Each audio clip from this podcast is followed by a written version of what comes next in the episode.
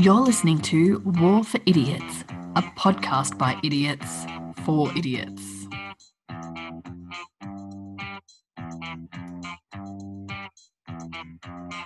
So we can talk now. We're live on YouTube. Do We have to talk now. Well, uh, the people probably want to talk. we could just Should we, we could just to. we could just loop this song for a few hours. It's just that's bothering our heads. You know, Mate, that'd, that'd keep everyone entertained during lockdown, no doubt. back and shoot it. That's what we could do. Uh, we love our music. Right. Yeah, thank you for the people that wrote it and that amazing voice, Yeah, ladies and gentlemen. Oh, sorry, are we ready? I'm yeah, re- are we- I- I'm ready. I'm ready. okay, here we go. Ready to finish. Let's go. Ladies and gentlemen, boys and girls, podcast listeners from all around the world, hello, and welcome back to another episode of War for Idiots.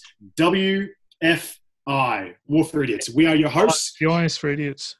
Uh, we are your hosts. Uh, my name is Rich the Nincompoop. And I am Mick, the ni- dimwit. I thought Yes. I was a nimwit this week, but I'm a dimwit. Yes, you are. And we are indeed the idiots that you have been looking for. And in today's episode, we are waging war on climate change. It's going to be a very fun filled episode.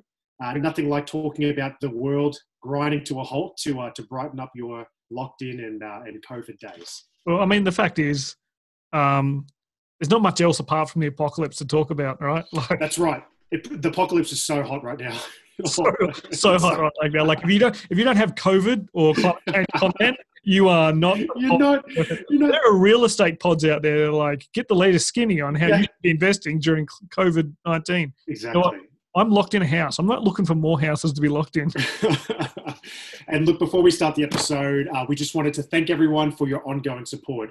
Uh, the crowd that is listening Richie to us, thank you. I, I don't care. I would like to thank everyone uh, for their ongoing support. The people that are listening to us via all of our means YouTube, uh, iTunes, and Spotify, and everywhere else you get your uh, podcasts from. Uh, you're growing and growing. So please keep telling your friends, keep telling everyone that you know, share the podcast around, um, get the conversation started uh, because we love it. And we love hearing about how uh, how it's helping people fill in a bit of time uh, in their long lockdown days. You just keep talking. I'm going to send a tweet.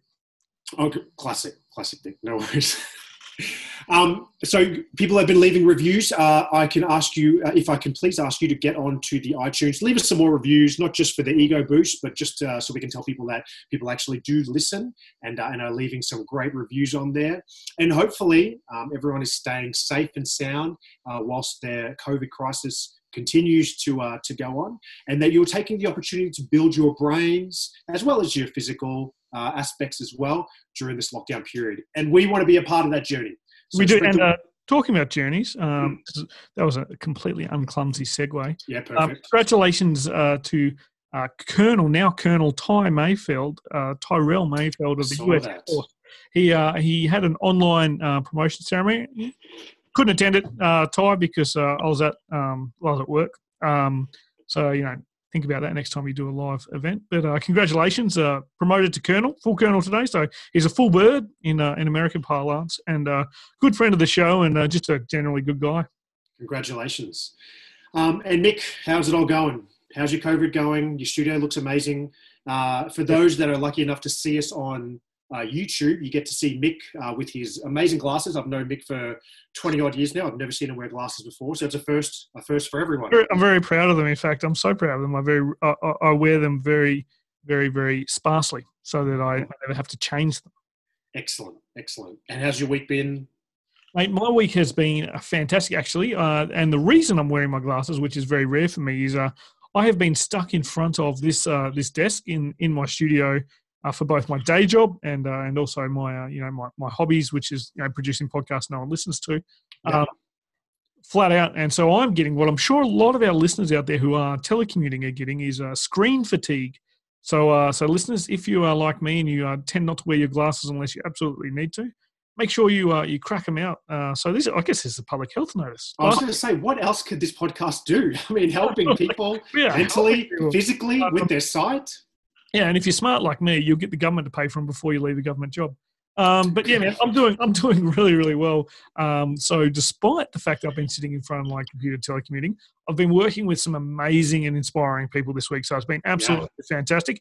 And what a letdown to do the show tonight. What about yourself? Oh well, on that high note, everything everything is going fine. Look, I'm like one of the many people out there like yourself, uh, homeschooling as well as balancing work, as well as uh, wife and or partner balancing their life as well. So just juggling everything, but still, you know, still still doing good. Morale's high, um, and we get to still record this podcast. Which, unlike you, this is a highlight of my week, Mick. This is the highlight of my no, week. To be fair, it's probably one of the highlights. It is the highlight of my week uh, because that's cute. That's um, cute it's social interaction. And hey, let's be honest. That's it. You're like the only other person I talk to outside of home and work. So, um, so there we go.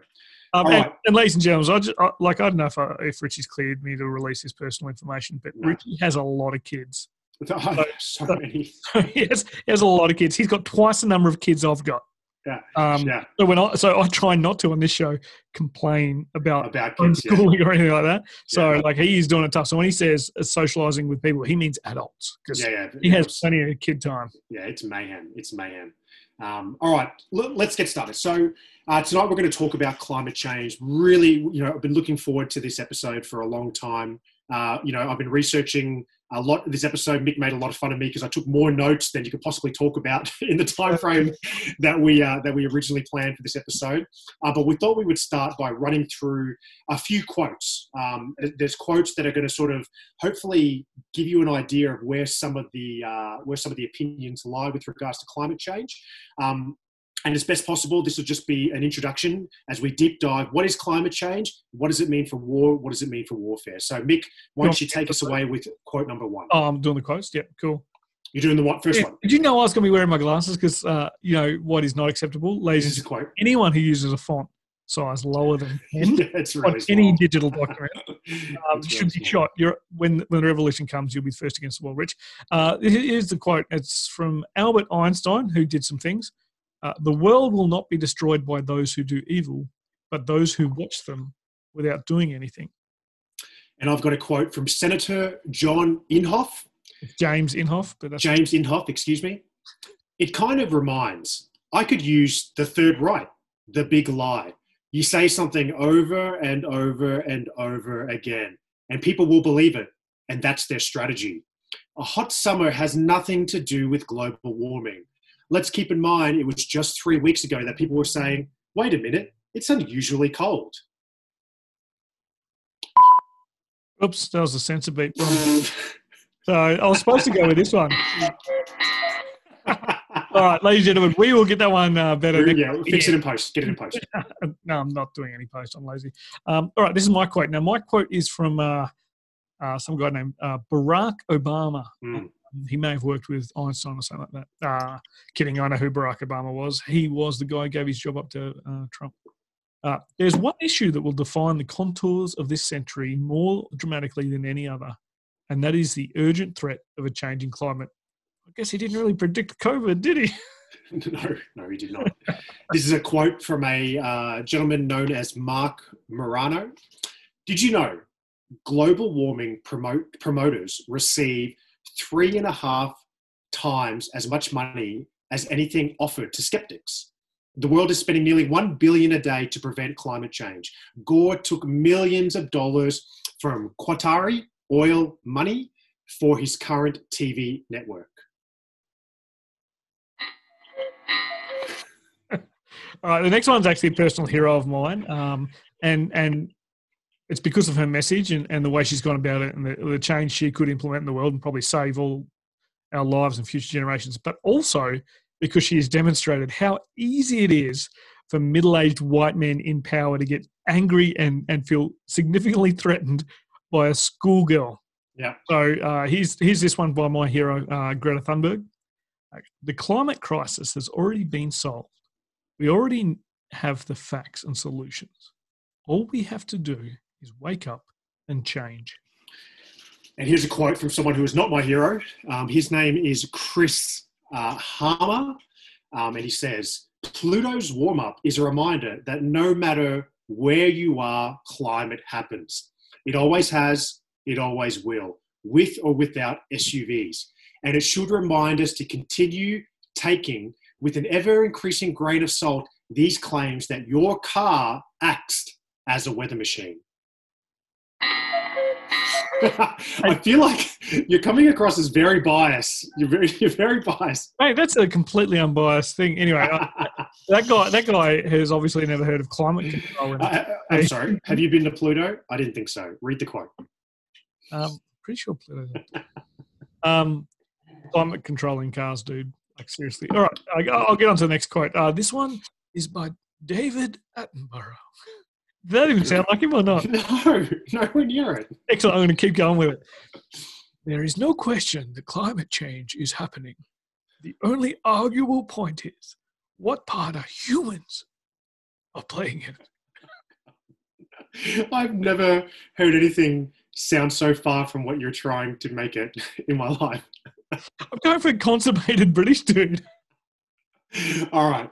And look, the final quote is from uh, the uh, Australian Andrew Bolt.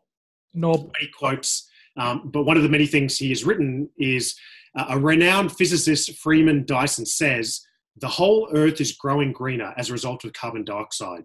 So it's increasing agricultural yields, it's increasing the forest, it's increasing growth in a biological world. And then he goes on to talk about uh, doesn't that not mean that climate change is a good thing? So what we wanted to do was just was what we wanted to do was just give you, uh, ladies and gents and listeners out there, just a bit of a a bit of a sort of mix of some of the twos and fours uh, that exist out there by some pretty prominent people when it comes to climate, climate change, and also those that have become to known as climate deniers. So uh, that is the topic of what we're going to talk about today, and that is climate change. So let's start with a definition. Mick, if I can get you to read this with your ginormous glasses. Yep. This is from science.org.au. Yep. What is climate change? I've got bigger ones. Uh, okay, so oh, you want me to read it? You don't want to just give me my answer. Uh, just, well, you can whatever you would like to do. Climate change is bad. No, climate change is a change in the pattern of weather and related changes in oceans, land surfaces, and ice sheets occurring over timescales of decades or longer. So this is really the crux of what the world is talking about with regards to climate change. Yeah. You know, is there a pattern of the weather that's changing, that's affecting oceans, land surfaces, ice sheets all around the world? Um, and is are humans indeed the the cause of what is happening, or is this actual natural phenomenon that is that is occurring? And that, that's the very at the very crux of what we're talking about. Yeah, and I mean the timescales bit's important there, right? Like, so what we heard from some of the, um, you know, the oh, wrong wrong button again, guys. Uh, oh my god! What, we heard from some of the um, the cuckoo um, climate deniers was everything's about like what happened last week or last year, right? Like they don't they don't look at the timescale. Um, but you're right. Like it's you know it, it's about significant changes in in in a whole heap of areas uh, over over a certain period of time. It's not, hey, you know what? It was raining in Seattle when Tom Hanks met Meg Ryan, but it's not raining in Seattle tomorrow. Yeah, and and look, and you know, the very definition of climate denier, which is from the Merriam-Webster dictionary, one who denies that changes in the Earth's climate or weather patterns are caused by human activity. Yep. And this is this is what you know. It's a very polarizing debate. You know, that there's there's people on either end. There's either people that agree that humans are the ones that are causing climate change, or there's those that think, well, it's not humans, it's it's something else that's causing climate change. And whether humans caused it or not, I think is at the very center um, or the very crux of this yeah. argument. I, I, think it's you know there, there is some argument out there that the climate is not in fact changing that that, that a lot of the science that's been sort of uh, promulgated out there is not true. Um, but i think we've come to a stage now where everyone agrees that some, something is different. So, something is different with the environment. We're seeing extreme weather conditions but but the debate is still is it because of humans or is it not because of humans? Yeah. Um, so look 11 facts that you need to know. So so when we talk about this change what are we talking yeah. So uh, from conservation.org, and, and, you know, to be quite honest with you, when when researching uh, climate change, it's very hard to find anything that's neutral. It, it, it, actually really is. It is either we, you know, extremely in in one camp or the other.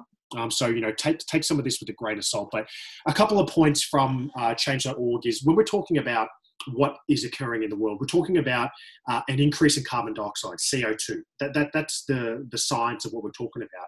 And the concentration of carbon dioxide currently is 408 parts per million. Now, I know you have your glasses on, so you know exactly what that means. But in, in, in, summary, in 2018, the CO2 in the world is the highest that it's been measured in the last 3 million years. Um, you know, there was a guy out there 3 million years ago measuring the CO2, and, you know, he told us uh, it, it, wasn't that high. Yeah, but to be fair, he didn't use the metric system like most of our American listeners. So. That's right. That's right. And um, and and he'll always be remembered for that. And look, another one was that 2016 uh, was the highest uh, or the warmest year on record since humans have been uh, measuring uh, the temperature, uh, which has been over. Is a big year because that was the year before we launched the show. That's right. a year that probably no one remembers because life didn't exist before this show. Uh, no, President Trump was elected. I'm pretty sure people remember 2016 as the worst year on record until January this year happens. um, and, I, I mean, 1939 was pretty bad, and so was 1914. Sorry, but and and you know what this what what is happening is that due to deforestation due to the amount of co2 that's being pumped into the world the, the world is getting warmer and what has occurred is things like the 2015 paris agreement Okay, so the 2015 Paris Agreement was when 195 different countries agreed that they individually would contribute a reduction in their carbon emissions so that globally we don't have an increase in temperature. And I believe, uh, yeah, we don't have a, an increase in temperature of over two degrees Celsius. Um, and unfortunately, you know, a lot of the criticism is that uh, the effectiveness of this, you know, how binding is it for countries to follow it, and the trajectory that's currently predicted is that uh, we, we are going to go well over. Uh, yeah, I mean, it's like when I agree to read the show notes every week. I just don't. Yeah, you just you just say yeah, yeah, I'll defo read those. And that's, kind, that's kind of the Paris Agreement, right? Like everyone's like, yeah, we will definitely, we will definitely do that. Yep. I'm not going to do that. Yeah, and then why why don't they do that? We'll, we'll, we'll talk about that in a minute. So you know there, there is there is the definite fact that climate change is occurring, and then there's sort of camps that are trying to make this stark reality of what climate change is is going to happen. And one of the famous ones is the climate clock. Have you heard of the climate clock before? Uh, no, I've heard of the doomsday clock, but not the climate clock. So it's kind of the same thing. Uh, no, it's not kind of the same. It's, it's kind of the same concept that when the clock reaches 12, you know, or when the clock counts down, you know, we we are in trouble. And in this instance, the climate clock is saying when this clock gets to 12, uh, the world will have risen by two degrees Celsius. Uh, and as a result, we're going to see mass flooding, we're going to see mass human migration. We're going to see uh, great acidification of oceans. We are, we are in trouble as a world. Um, and it's something that was released in 2015. And according to the clock, um, we will reach this in 12 years, seven months, 16 days, 15 hours. Um, and that is the 25th of November 2032 is when we will reach two degrees, uh, and then the world is going to be in big trouble. And you would have, you would have remembered last year um, a lot of the global protest against climate change. That, yep. that was the, that was the signs they had. Twelve years. We had twelve years to fix this. Was in relation to the climate clock. Right. Um, I guess I guess that's like you know when we say we've got twelve years to fix it. Uh, if we fix it in eleven years and eleven months, don't think work that way. Don't think don't think about this like one of your uni essays. That is yeah, not the, so that, is not, that is not the answer to this. Ad for listeners. This is not the time to bacon. Don't bacon on the climate. This not. Is, uh, this is this is not an all nighter, ladies and gents. We need to we need to get the essay question and start researching as soon as we walk out of class on this one. So that that's that's you know and, and there there are too many organizations that are fighting for the causes of climate change um, infamously you know al gore uh, they've been talking about climate change for a long time. You know, you know, personally, I've heard David Attenborough. You know, they've they've yeah, you heard chronologically him. listed. Know, I heard him not only when you spoke as him, but he's been saying this. Me on his show, Richard. He's been saying this. Uh, he's been saying this from the seventies that something something bad is happening, and uh, and he's getting more sort of critical in what he's saying. And um, you know, famously, uh, I'm reading through Malcolm Turnbull's uh, biography at the moment, and, and he oh. was a he was a big advocate for climate change. Uh, That's what brought him undone, right? Like the the, the there, you know, one of the biggest moments uh, in the book, and you know, I only bought the book to read about the the, the spill, um, the leadership spill, and haven't even gotten to that yet. And it's a very profoundly interesting book because he talks about how how interested he is in saving or, or protecting the climate, how he pushed for it as opposition leader, and how it ended up being his ultimate downfall was how passionate he was about climate change, um, yep. much against the rest of his party. And it's a, it's a fascinating a fascinating look. And for those people who don't understand, the person who um, replaced uh, Malcolm Turnbull as Prime Minister of Australia mm. uh, previously bought a lump of coal, which is one of Australia's biggest exports, into Parliament, saying that it's, you know coal's great. Um, so, so when your house burns down, um, I won't give you Scott Morrison's name, but but I'll you know send me an email and I'll tell you who to go talk to. And, well, I've, so, just, I've, just, put us on uh, every watch list in the country. So. I know, yeah, yeah, we're, we're already on there. We're already on there. I mean, the amount of climate denial stuff I was googling this week, we're trust me, we're on there. Hey, that mean they're probably going to hire you as an advisor if you. They might do. They might do. so look, so there's a, there's there's a, a a plethora of information and facts that you can find about climate change, about where we have been, where we are, where we're going to if we don't make some change now on the flip side, there's a whole bunch of um, denial out there. There's a whole bunch of climate denial, and, and, and I want to state up front. Um, I, I, you know, I really want to try to stay as objective as possible when we're talking about this. I don't. I know Mick, Mick, Mick, doesn't. You know, I'm a bit of a fence sitter. If, if you're, if you, well, as every episode, right? Like last week, you almost said COVID was good. That's not true. No, I don't even know if that was last week. Um, but uh, look, ladies and gents, I, I, uh, I will never, I will never. I guess, sit on the fence. But I guess that's my that's my role, right? But uh, I do have to say I, I will always be a hypocrite because right now I'm toasty warm in a yeah. in cold Canberra yeah, exactly. because of it because of a gas heater. So that's right. So there you go. Mick Mick is the biggest denier out there. But look, so I found I found a whole bunch of stuff on climate denial and, and climate denial, or they call them science denial. Yeah, I mean, because this is used for anti-vaxxers, right? The same sort of way of exactly, exactly. their arguments. Um, That's right. So there, there's a very interesting tools as well yeah, so, so we, we stumbled across, you know, some interesting ways to think about it, and we came across five characteristics of science denial, and, and you know, what a great a great observation. This can be about vaccine denial. This can be about you know, a flat Earth, uh, flat earthers that are out there as well. Um, the first one is fake experts. Um, that are generally mag- the magnified minority, like you know, one person who says one thing opposite to what everyone else is saying, opposite to the consensus, there's a, a huge magnification on that person versus yeah, like, the 99 other people that are saying the other thing. That happened in the US. Okay, so the US, uh, a lot of people cite the petition signed by 40,000 uh, United States scientists uh, saying climate change was false. So, but the criteria of that was they they polled people over about 40 years. And all you needed to do to be, to be considered a scientist was uh, have an undergraduate degree in a science field, whether or not you're actually a research scientist or not. So if you go back to the states and look at uh, how many people were eligible for that survey given that criteria, 40,000 out of like something like 10 million uh, signed it. But the way you sell it, 40,000 scientists said, whoa, that's pretty impressive. Yeah, yeah, exactly. So, yeah, fake experts is a big deal and magnified minorities. Yeah, and then there's, you know, logical fallacies where people are just, just using simple logic A plus B equals C, but you know it, it, seems like a simple logic, but you know like many things in the world, it's not that simple. Um, but they managed to string it in, in, a very persuasive argument. There's cherry picking and there's conspiracy theories, and, and, these are just some of the the different ways that sort of some of the deniers out there are, are getting out there and, and sort of putting that information, which is countering a lot of this climate change information that exists. Yeah.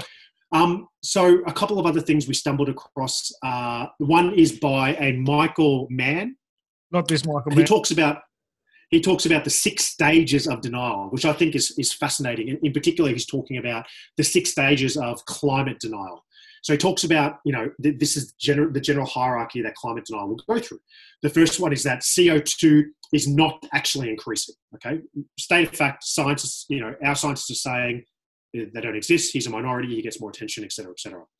Then he says, and then the next step, once that's proven wrong, even if it is, the increase has no impact on the climate since there is no convincing evidence of warming. Okay.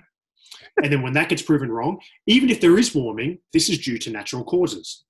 When that gets proven wrong, even if the warming cannot be explained by natural causes, the human impact is small, and the impact of continued greenhouse gas emissions will be minor And when that gets proven uh, wrong, even if the current and future projected human effects on Earth's climate are not negligible, the changes are generally going to be good for us. And then the final one they get to is whether or not the changes are going to be good for us, humans are very adept at adapting to changes. Besides, it's too late to do anything about it, and or technology fix is bound to come along when we really need it, which is a, a oh yeah, I don't want to change my lifestyle. it's a really interesting way, and it really highlights this concept of denying and arguing just just for the sake of denying and arguing. And, and you know, we'll talk about what is motivating some of these deniers in a minute. And, and, and look, before we before we go on to to some juicy stuff, I wanted to talk about Let's get to the juicy stuff. this concept of fighting the consensus. And you know, in Australia, we have the tall poppy syndrome. You know, it, it's this thing where we have a culture of seeing someone who puts themselves up and above the rest. We, we kind of want to chop them down because we're very egalitarian. We want people to be a part of the, the group. Although we're proud of them, we will never admit we're openly proud of them. And that's the same with consensus denial. You know, if everyone is saying that I should go right, well, you know, I'm a I'm my own person. Maybe maybe left's the right way to go. And you know, um, that, that comes up with this concept of consensus denial. And sometimes this is used as a fourth category of uh, you know climate denial, which is called consensus denial. And, and I came across a really interesting lecture by Michael Crichton. Pop quiz, Michael Crichton. Can you name off some of his books, Mick? Jurassic Park, uh, The Lost World, or maybe that was a book. Uh, Prey, Timeline. Uh, Timeline, really good book. The movie, Yeah. shite. Oh, yeah, Um, Con- Congo. Um, so so many. He was my he was my teenage years most favorite author. You know, I read Jurassic I Park. said favorite author. I was really worried then. I, Um, I on. read all those books before the movies, and it was just amazing. yeah, and then they ruined him with some movies. Hey, some of those ones that he's done, you're like, please don't turn that into another Paul Walker movie. And he made a really good point, which which seems like he is on the side of the deniers, but I think he's just talking about thinking, thinking about thinking, right? And in 2003, he gave a lecture at the California Institute of Technology. It was called "Aliens Caused Global Warming," right? It was a controversial title, and his basic sort of premise was. Um, maybe agreeing with the consensus isn't always the way forward. And he gave the example of Galileo right? Galileo did not agree with scientific consensus at the time. He, didn't agree with the religious consensus at the time. He was an outlier. Other people who have been amazing with regards to scientific advancements have been outliers. And he says, you know, in a quote uh, from that lecture, the work of science has nothing whatever to do with consensus. Consensus is in the business of politics. And he finishes it by saying, in science, consensus is irrelevant. What is relevant is reproducible results. The greatest scientists in history are great precisely because they broke with consensus. There is no such thing as consensus science. If it's consensus, it's not science. If it's science, it is a consensus, period. Which which I've just thought was a very, very interesting way to look at consensus and climate denial. I mean, there's good points. He's wrong about Galileo, but I mean, you know, he's a he's a fiction author. You know, Galileo and Copernicus, you know, based on you know, worked on Copernicus's theories. Pre-Christianity, it was it was consensus that the world was round.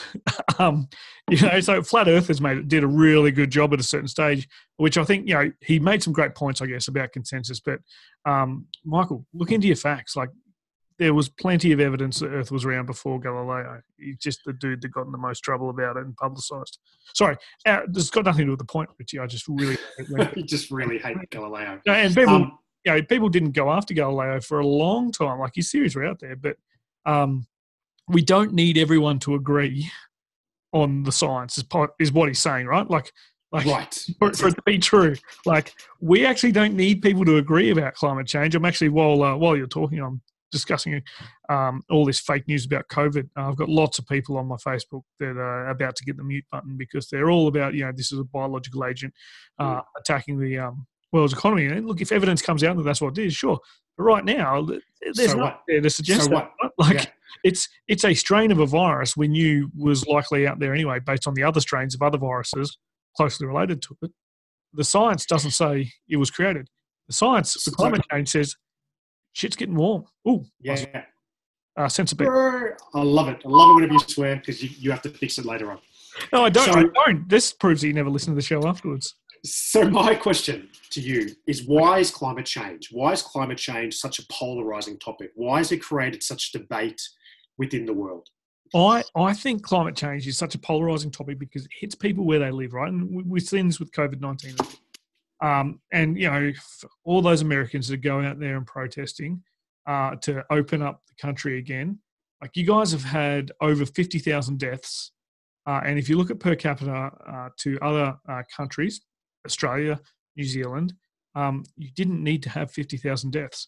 But it's the same, same sort of logic is applied to climate change it affects people's lives and people don't be inconvenienced if they don't think it is directly affecting them so lots of climate change deniers sit in very comfortable countries Mm. where you know they didn't sit in the syrian drought for the four years before the syrian civil war they they didn't they're not sitting in the marshall islands that Mm. pretty soon will just be water right that like they won't be there um, they're not you know living in uh, southeastern australia where we're pretty much on fire every every uh, every summer from now on, pretty much.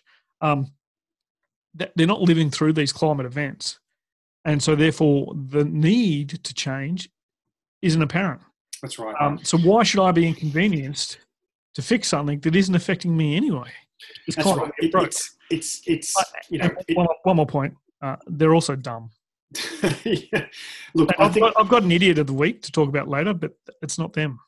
it's i think i think you know i would- I definitely agree with you and i think it's it's polarizing because it's a long-term problem and people don't often find long-term problems that tangible you know what i mean i mean this is what makes climate change uh, what are the two things that what is the one thing that climate change and, and covid have in common they're affecting everyone on a global scale everyone is affected at the same time by the one thing but what's the one thing that makes them absolutely uh, miles apart is that COVID, COVID is in your house. You know, well, not COVID. Don't, don't be afraid. COVID's not in your house right now. COVID, COVID can be, COVID can be in your house right now. All right. What's the first thing someone asked when they heard someone died of COVID? How old were they? Because they're just relating. Well, how old are they compared to me? Am I going to die from it? You know, people are very sort of People in their thirties are dying. People in their twenties are dying. Babies Right. are. So, uh, so but people, are, everyone, everyone assumes it's senior citizens because that were the first stats. Oh, it won't affect me because I'm, I'm, I'm under, I'm under thirty. yeah. So, so people you- are very You're protective of their own 250 terrain. and you, you, you got no cardio and you breathe like Mick Cook when he's on a podcast. Yeah. So it's a long term problem. And I think people have a very hard time looking past their noses when it comes to such such difficult problems that, you know, need a need a 10, need a 15 year sort of prospect on it. You know, I think that's why this uh, climate clock, when it came up with, we have 12 years, 12 years until temperature rises two degrees Celsius, and then all this catastrophic stuff starts to happen. That started get, getting people thinking, but not enough people were thinking. Because I mean, 12 years could be an eternity for a lot of people. You know, you can have careers and lifetimes and, and multiple lives in 12 years. So I think it's a long term problem, which is why, um, you know, th- th- it's a polarizing debate. And I think, I think one of the most tangible reasons of why this is a polarizing debate is because of the economics that are involved. You know what I mean? To, to the industrial age caused us to create a world that was so connected. Uh, we had a global market. We were pushing our resources left, right, and center. Airplanes are flying constantly, and this generates carbon. This adds to global warming. So, what you're asking people to do You Yes. thank you. What you're asking people to don't thank you. What you're asking people to do is to change the the the entire way that the world economics run, change the very way that they're living to something that's probably not as comfortable. You know, even if they even if they transition to something that's equal, still the transition will be uncomfortable for a period of time. Change that for something that's going to happen. You know, years and years down the track. People people don't think like that. It, it's all about the now. It's all about the tangible. Yeah, I mean, even us. I mean, look at all the power I'm using in the studio right now. And I'll tell you what, ladies and gentlemen, this is not renewable energy. Um, I want it to be, but I've got to, I've got to do something about it, right? So I've got to, you know, and so therefore you need something to force people's action to do something that is is going to inconvenience them, right? And also, you're right, Rich. It's a long term problem. Like, you know, in 12 years, we're going to start seeing disastrous effects. Well, you know, unluckily, we've started to see disastrous effects already. People are like 12 years. Let me do my work calculator. Where, where am So, I? yeah. I'll, I'll be comfortable and I'll be in a financial position enough where I can probably move further inland and. Yeah, or hey man, I'll be dead. I'm going to drive around my boomer caravan and just you know tell people that you know it was like this in the old days. And look, I think I think you know the, the final point of why this is such a polarizing debate is that, um, and this is I, I, have a feeling this is going to get you angry. Um, very much like COVID, is that everyone, everyone in their tiny little device that they have right next to them can be an expert instantaneously on anything they want. We are no longer a culture that listens to the experts because we can look at someone instantly on our phones and find someone that has a differing opinion to them. These people have very easily and accessible platforms that they can get reach thousands of people and tell these people, you know, anything that they want. Yeah, I mean, um, it's like the there was an episode in that TV show, uh, The Newsroom, which was you know, filmed for three seasons, written by Aaron Sorkin from the West, who wrote The West Wing. Um, great show. Uh, Will McAvoy, played by uh, Jeff Daniels, brilliant. And he said uh, he said this great line about the US, and you know, they kind of predicted where we're at with Trump and stuff. Um, but uh, people don't pick the opinions they want to listen to anymore. Yeah, that's they right. choose the facts they want to listen to. Like, exactly. It, like people, people, everyone is so hyper connected now that they can they can, they cherry pick like there's no tomorrow. But they think because they're cherry picking so much, they're, yeah. they're picking. We like in a course I taught last year at University of Canberra. We we talked about this in filter bubbles and echo chambers. You know, an echo chamber you you just can't get someone out of right. Like it, you can't do it. But a filter bubble, you provide them with alternative facts, give them a new perspective, and you may be able to pop that filter bubble because they they're presented with the information. So a filter bubble is really easy. Uh, as soon as you try and present alternative facts to someone in an echo chamber, you actually reinforce their worldview because they they are expecting that sort of challenge. They don't see it as a as as, as a way to um, have a have a have a conscientious debate with each other and just say, oh, oh, excellent, okay, so you think that, okay, oh, I wonder about my perspective. They actually see it as as a threat to their to, to their worldview rather than a, a way of broadening their worldview. So all this information actually hasn't made us smarter. No, it's actually it's actually making us dumber. That's right. We're yeah. all experts. We are. We're all experts. And look, yeah. I mean, the, I mean, we're regard- award-winning podcast. We wouldn't be Australia's number one podcast if if we, we are. We are Australia's number one podcast. So you know, it's a polarizing debate for many many reasons, and you know, you, you could you could we could have be having the exact same question about vaccinations. We could be having the exact same um, sort of questions with regards to Earth, whether whether Earth is flat or not. There's people who have convinced themselves that there are scientists out there that will argue on the other other side of it. Um, but the fact is, and I think everyone's realizing, and we're seeing it around the world. We, we you know, and we in Australia um, saw one version of it. Canada saw another version, and the world is seeing different versions of the climate is changing the weather is certainly not getting better, it's getting worse. And we are seeing rising maximum temperatures. We are seeing rising minimum temperatures. We're seeing rising sea levels, a great example that you brought up the Marshall Islands and, and other Pacific islands that are at risk of literally being engulfed and their islands disappearing, that nation this being an gone. existential threat for them. Like this is their biggest Absolutely. security threat. Absolutely. Higher ocean temperatures, uh, an increase in heavy uh, precipitation, heavier rain, heavier hail, the shrinking of glaciers, the acidification of oceans, and the thawing of permafrost. It, it is, we are seeing this around the world at an increased rate. And regardless of sort of where it's coming from or why it's coming from, it, it doesn't change that it's there. And I don't think the debate will ever be solved. Um, and you know what? Normally, oh, I, think, I think the debate's solved. I think there's just idiots. I don't think. no, the problem is it's a debate. I guess that's the problem. Like you're right, the debate will never be solved because of the debate. Because that's the problem, right? Right, and you know, you know, we're getting glimpses. You know, during COVID, everyone has been seeing on social media. Hey, you know, I saw one the other day. The, the hole over the Antarctic is, has closed. You know, because there's less emissions. You know, everyone would have seen the dolphins in the uh, in Venice. the yeah. Venice um, I don't know how jumping in the canal in Venice. was cool. I don't know how I don't know how true these are because it's social media to take it with a grain of salt. But you know, we're seeing glimpses that maybe something's going in the right way. But the, the fact is, not enough is going to happen to, to, unless we're locked in our houses unless for a very long time. Yeah, for the rest for twelve years. you know what I mean? Classes will be into that.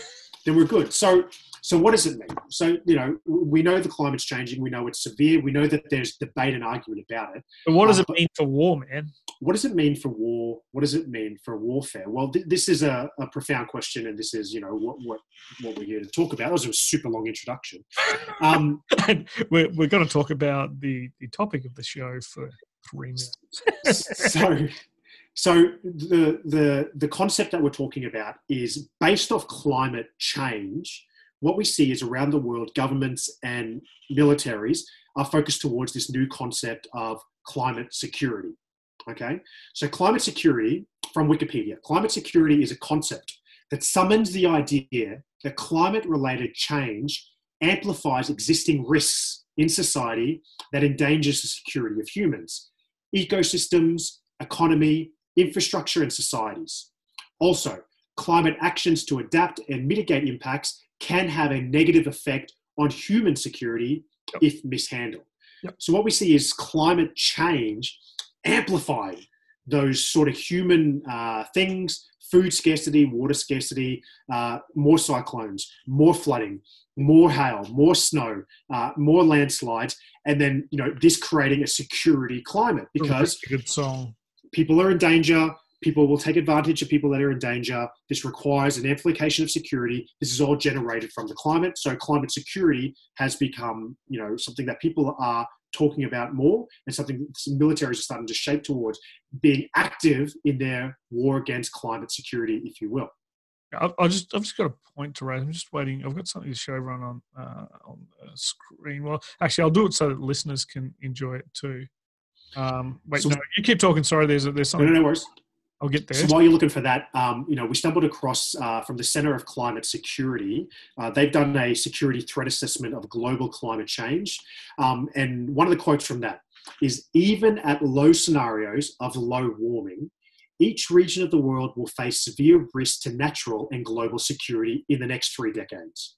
High levels of warming will pose catastrophic and likely irreversible global security risks over the course of the 21st century.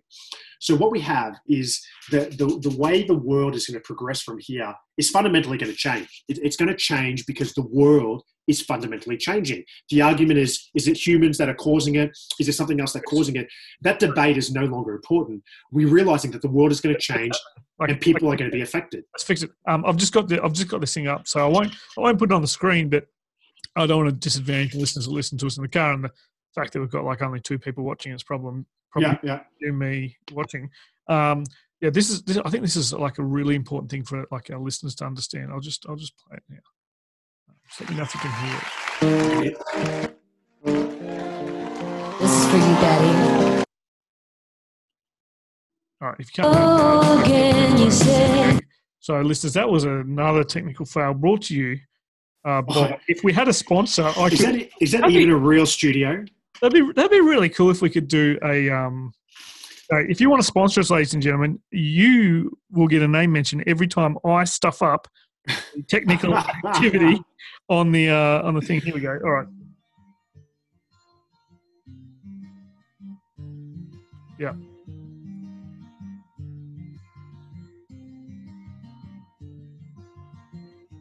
To my love took it down.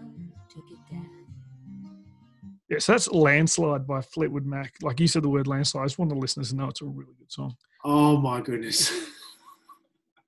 Never has a joke been built up so high to come crashing down. It's so a bloody good song. Oh, and I'd play more of it, but I can't because of copyright. after that pause, I was expecting just something amazing. And anyway, uh, Australia's number one military podcaster, everyone. Um, so look, uh, so security. Security is the new security is the new challenge that is being presented by climate change, and it's and, and it's not something that's going to happen. I would argue it's something that is happening right now, and we're seeing we're seeing it happening. We are seeing it. I mean, I already mentioned the Syrian drought, right? Like, uh, yes, the Arab uh, Spring and the, the revolution in the Middle East in 2011 was about a lot of things, and it spread across there. But the fact that there were, you know, there was serious droughts, uh, limited access to water, limited access to resources. People who've been to Afghanistan know that sometimes in the middle of the night, you think a guy is laying an IED, which is an improvised explosive device. But what he might be doing is using the, his turn on the water canal because water is so governed, so so tightly governed and controlled in Afghanistan because of the climate, and it's getting worse. Um, it shapes how people live, how people do things, and therefore it affects national security, right? B- you mentioned cyclones, right? Like, hey, have you ever done cyclone relief. I know you have. exactly. Um, Exactly. exactly. And look, I stumbled across this. Um, it was from the Institute of Integrated Economics Research in Canberra. This is from the 6th of June last year. All right. And they talked about they, they talked about the importance of climate security. They're saying that you know, climate security is the interlinking between climate and the environment to national security. But it's very hard to get the nation worried about national Yeah, security. It's not, about, it's not about securing the climate. It's about the climate's effect on. Yeah, and, and, and everyone knows that climate change is bad. Everyone knows that we have national security issues, but plugging the two together doesn't fit. And he was saying, why? Well, How do you sh- how do you shoot a cyclone? right. Well, that's in 1969. The threat to Australia was the domino effect um, of communism manifested in the Vietnam War. Okay, so this was this was something that was tangible. We, we could place it in. in I mean, it time. was, it was bullshit, but you know, it's tangible. but we could see where it was. We knew where it was coming from. We knew what it looked like. Okay, but this this something this is something that's it's a departure from what would traditionally be a national security issue. Yeah, right, we, we don't have. There's no other. There's no enemy force. right. And and but you know my now that I'm reading this now from the sixth of June 2019, I don't know if that's the case in Australia in in the May 2020. I think fires.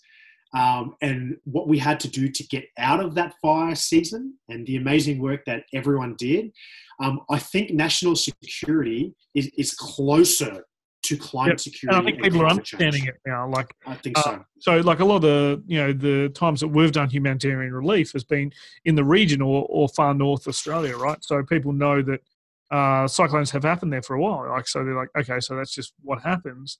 Um, so when the Australian military goes and, and deals with a natural nat- natural disaster, it's it's you know it happens. I mean, the Emperor Tiberius sent the Roman army to go relieve people and, and, and evacuate them from Pompeii when uh, when Mount Vesuvius uh, exploded. No one's claiming that that was climate change, right? Like it obviously affected the climate for a little bit, um, but a volcano is a natural event. Military forces have been doing this for thousands of years, supporting natural disasters. But it, but this year, I think you're right, Rich. Like it, it came home, especially here in Australia. It really hit home to the wider public. Hey, wait a minute! Our national security assets are being taken off mission, off their standard normal mission, um, or or doing their um, secondary mission more often than we would have expected them to. Um, great that they're doing it, but what does this actually mean for our security? Because the nation's not being threatened by a political actor.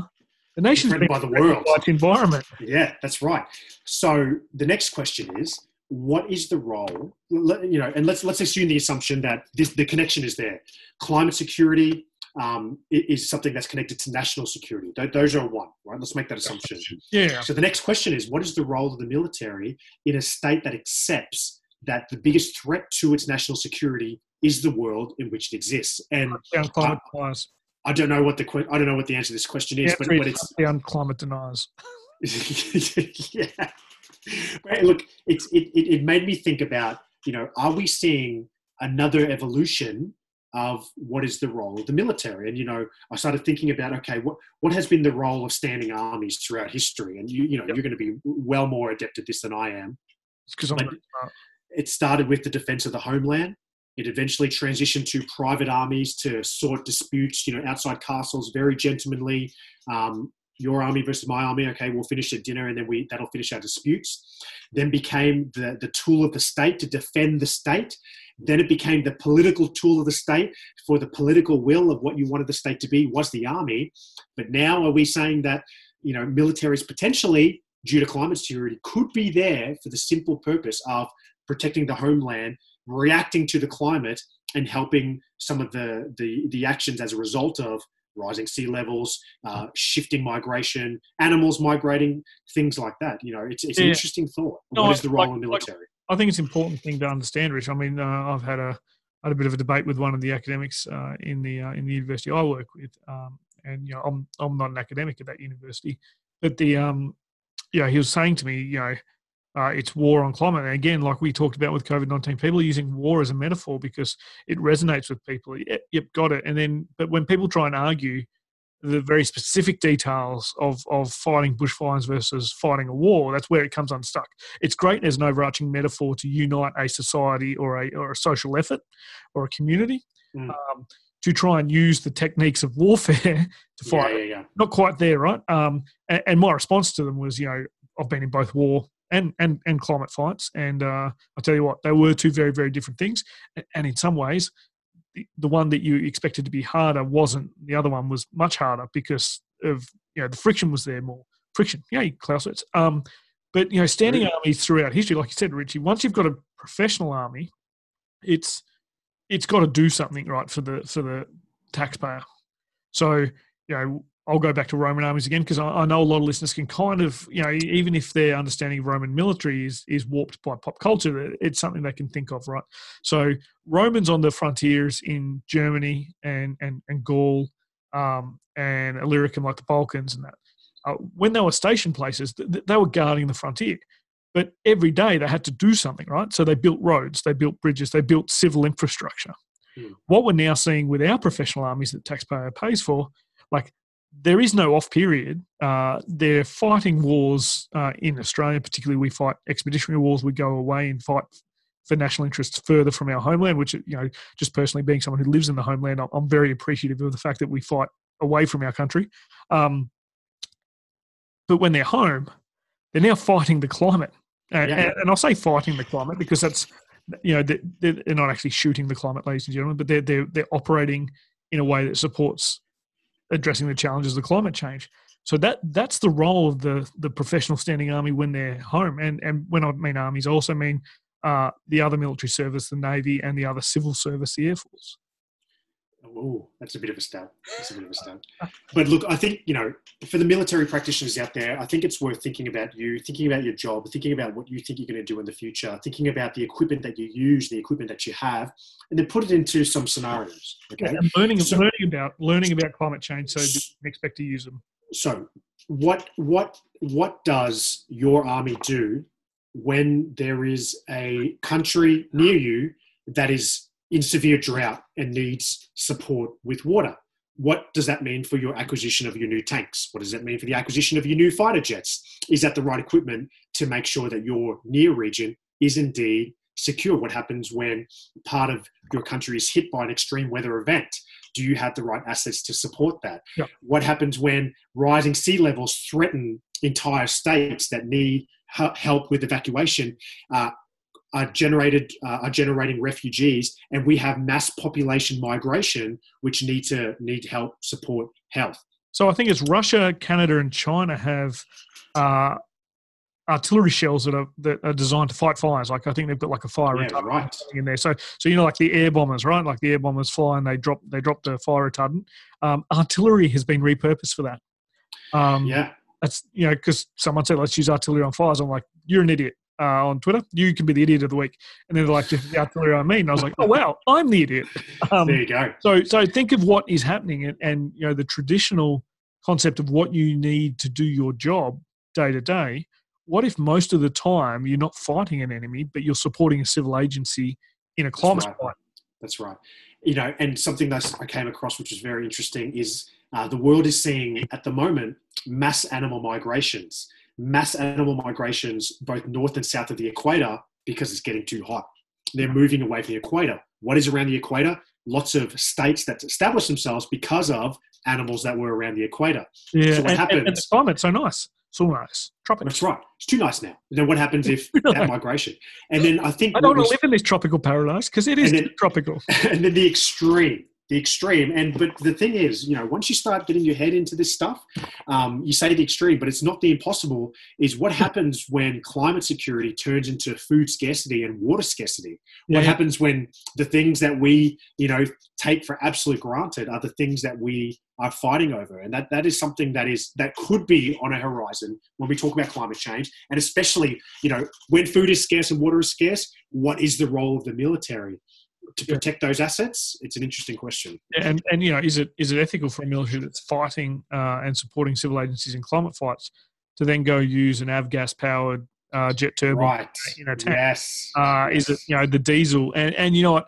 Um, militaries are actually like Western militaries are actually pretty good on their environmental policies, but you can only procure what's available, right?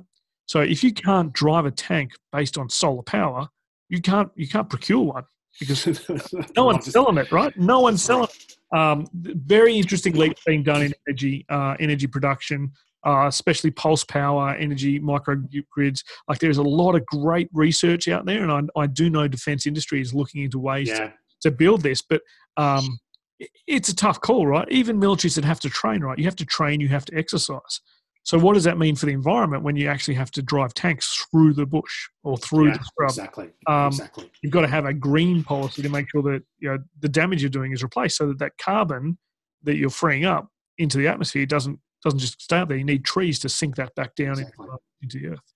So I've thought about this. I thought about this for a long time, right? And and you know, starting to wrap up now. A week. What does this all mean? Um, and you know, I think I think a great a great topic, and you know, one thing that hopefully our podcast does is, is it gets people asking more questions than than giving people answers. And I thought a long time We, we definitely don't give people We answers. definitely don't give people answers. But I thought a long time about uh, climate change, about war, and about our friend Big Carl. Um, and if indeed, you know, if we accept that war is indeed a continuation of politics by other means, then what happens when the world in which these politics exist starts to fall apart? Okay, whether you believe it or not. Right now, does this significant event does this change the direction of state politics to unite with each other? So we have this bigger problem instead of this war, this thing that we used to do against each other. Let's unite against this new common enemy, or is climate change the thing that just contributes to the current direction that state was going anyway? That superpower wanted to take that other state anyway. Climate change is just the means that it does it. Does climate change negate the necessity for war because it unifies the world, or does climate change create the spark for conflict? Yeah. Is due to the climate change your it new phase zero shaping operation? Exactly, and, and that's a thing that I will I will ponder um, for a very long time uh, into the Until- future. Our next episode. What are your final thoughts, Mick, on climate change? Look, mate. Um, oh, I see you've got a bit there about Pascal's wager. Oh, Pascal's wager, brilliant. Um, I'll let you explain it because I can't remember it, and uh, you've put it in size five font. Um, can't read it. seriously, I need, you need like an RA, a research assistant or something who can just. I type shit out. Oh, I swore! Oh no! You've got the best eyes ever, um, and I've got this on a big widescreen. Uh, but um, look, mate, my my thoughts on climate change is, uh, you know, in line. I've been reading the stuff by Dr. Al Palazzo for the Australian Army Research Centre. A great thinker on this sort of stuff has been warning about climate change as a as a key issue for Australia's security for a long time. Um, luckily, some some really important people listen to him as well. Uh, unluckily, some other really important people don't. Um, but it is a key security issue for militaries around the world because it influences force structure, capability procurement, uh, mission role, mission parameters, uh, mission frameworks. Um, and and I guess what we're seeing is, in the same way that we talked about COVID, is militaries are going to have to support the responses to this, and because militaries have the, the bodies, uh, the equipment, and uh, and and I guess the time, because their time is whatever the political masters say it is, uh, they'll be the ones responding to it. Uh, whether or not the politics go either way. Now, look, I don't think that we're going to go for a unified world um, based on climate change, and, and what I'm informed basically over the past two months of how the world's reacted in very different ways uh, Mm. to the current uh, crisis. Um, I think we might see some unified action, but there is always, you know, the most the most powerful force in the world is self interest, and uh, what we're probably going to see is that state conflict is going to increase um, Mm. to climate change, and we're we're going to see, you know, some disastrous events before it gets better. Look, On that happy note, on that happy note, um, so the the final thing I wanted to talk about is is is I think we can end the debate. You know what I mean? And and right, I'm going to end the debate about climate change right here, right now. Um, and this is my opinion on it, and I, and I don't give my opinion too often, but I'm going to use the par- the paradigm of Pascal's wager, which which he introduced before. Pascal is a I think a 16th century, maybe 17th century philosopher, yeah, he's Um, really and- old. Like he's and he came up he came up with a concept of why you should believe in God. You can apply it, and let's let's call it why you should believe in climate change, right? And and he, and he used this wager, and there's a lot of study about it. But quick summation: Pascal argues that a rational person should live as though God exists and seek to believe in God. If God does not actually exist, such a person person will have only a finite loss, some pleasures, luxuries, etc. Yep. Whereas if God does exist, he stands to receive infinite gains. As represented by eternity in heaven, and avoid infinite losses, eternity in hell. So when I think about climate change, I think about Pascal's wager. I think about, hey, let's let's pretend it's real. Let's make the change that we need to to bring down CO2 emissions and see if change happens and we can really make this thing last beyond 12 years. As military forces around the world, let's get ready for the effects of climate change. And I, and I don't think, you know, that's, that's a no brainer. It's happening now. So military forces are doing it. But I think as far as what is causing it, let's assume it's us. Um, because if we get that bet wrong and it's not us, the world is not going to be a worse place because we try to, to do something right, you know. But if Yeah. we get it right, if we get it so right and we eliminate climate change, we might be able to live. we might be able to live. So Pascal, Come with me if you want to live. Pascal, I'm sure you're listening to this podcast. I'm fully with you, and uh, I'm going all in with the Pascal's wager as it pertains to climate change. So He actually is, man. Do you know why? Because he's uh he's so old. He's stuck in a nursing home. He's in quarantine. No one's allowed to see him. So he's just he's just sitting there downloading podcasts, listening to Landslide, Fleetwood Mac version, Smashing Pumpkins version, and version every day.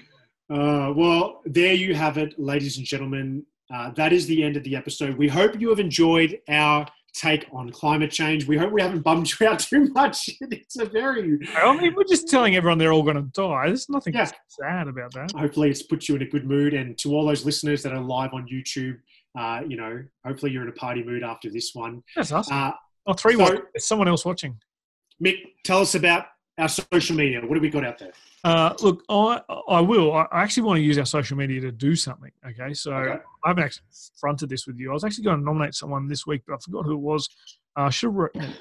Hey, um, if you follow us on social media, um, we we want to announce an idiot of the week each week, right? Like someone who is just so fundamentally stupid. Actually, idiot of the week this week is President Trump telling people to drink disinfectant uh, or inject disinfectant. Um, yeah, everyone knows what. You know, did anyone see this? The press conference where he's saying, "Let's look into putting disinfectant into people's bodies and and ultraviolet light." Um, hey, you know what kills cancer cells in a petri dish?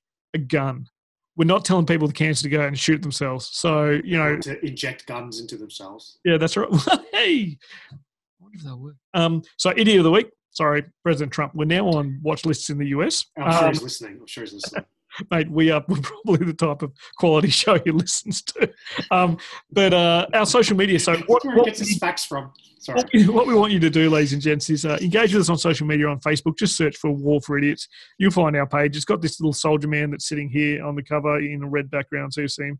Uh, if you're a listener, like a you don't see weatherman. him doing a really terrible job of being a weatherman. Um, how is that just hanging there in my studio? It's amazing. Um, and uh, if you're on Twitter, uh, you can find us at uh, War Numeral Four Idiots. If you want to talk to Richie and I in particular, chances are you're probably going to want to talk to Richie because he's a nicer guy on Twitter. I'm probably yeah, I'll just agree with you. Richie. Uh, it's at Richie underscore triple T, and that's TTT. Don't actually write triple T. And uh, myself at Mick underscore Cook. And if you can jump on there throughout the week, I will check on Friday, and, and Richie will ask me in this final session who is our idiot of the week. And we want people to send us idiot of the week. I mean, the guy who sacked Captain Crozier, who's probably going to be reinstituted into I command. think update. I think he is. I think He he's is. been re, He's back, on, reinstated. back on deck. All right. Uh, actually, that's that's true. Um, that's true because the admiral told me. So, um, you know, the guy who sacked him, idiot of the week, right? So just jump on social media, engage with us, tell us who you think the idiot of the week is, and we'll announce it on the show. And hey, we might even send them a trophy or something. We're not going to do that. We can't, we can't afford, can't afford trophies. You man. can't afford that. Hey, uh, yeah, and also um, if you like what we're doing, and uh, I'm serious, I will I will say the name of a company every time I make a technical stuff up. If you want to sponsor the show, send us some tin. Uh, Richie, uh, should people leave us a review? Look, get on there and leave reviews. Um, we are currently at four and a half stars out of five. That's pretty good. Holy pretty shit, good. balls, that man. Yeah, yeah, yeah. So get on there, leave us some reviews, spread the word, and um, and you know I can only leave so many of our own reviews. Uh, it's starting to get a bit awkward. Gmail has stopped him from signing up for new email account. yeah, so so get on there and leave us a review. And look, uh, look, we hope you have enjoyed our take on climate change. We hope uh, you are part of the conversation, and we hope you keep the conversation going. Um, share it with your friend, challenge them to a debate, get the intellect uh, pumping, and get yourself thinking while you're locked down in this COVID time. And until next time, this is Rich, And this is Mick. And until the next time, remember that we may be the idiots. But so are you. War for Idiots is a TDP production. All opinions expressed by individuals on the podcast are those of the individual and not necessarily representative of any other organisation. The music used during Wolf Idiots is Fireworks by Jazar and is used under an Attribution Share Alike 3.0 international license.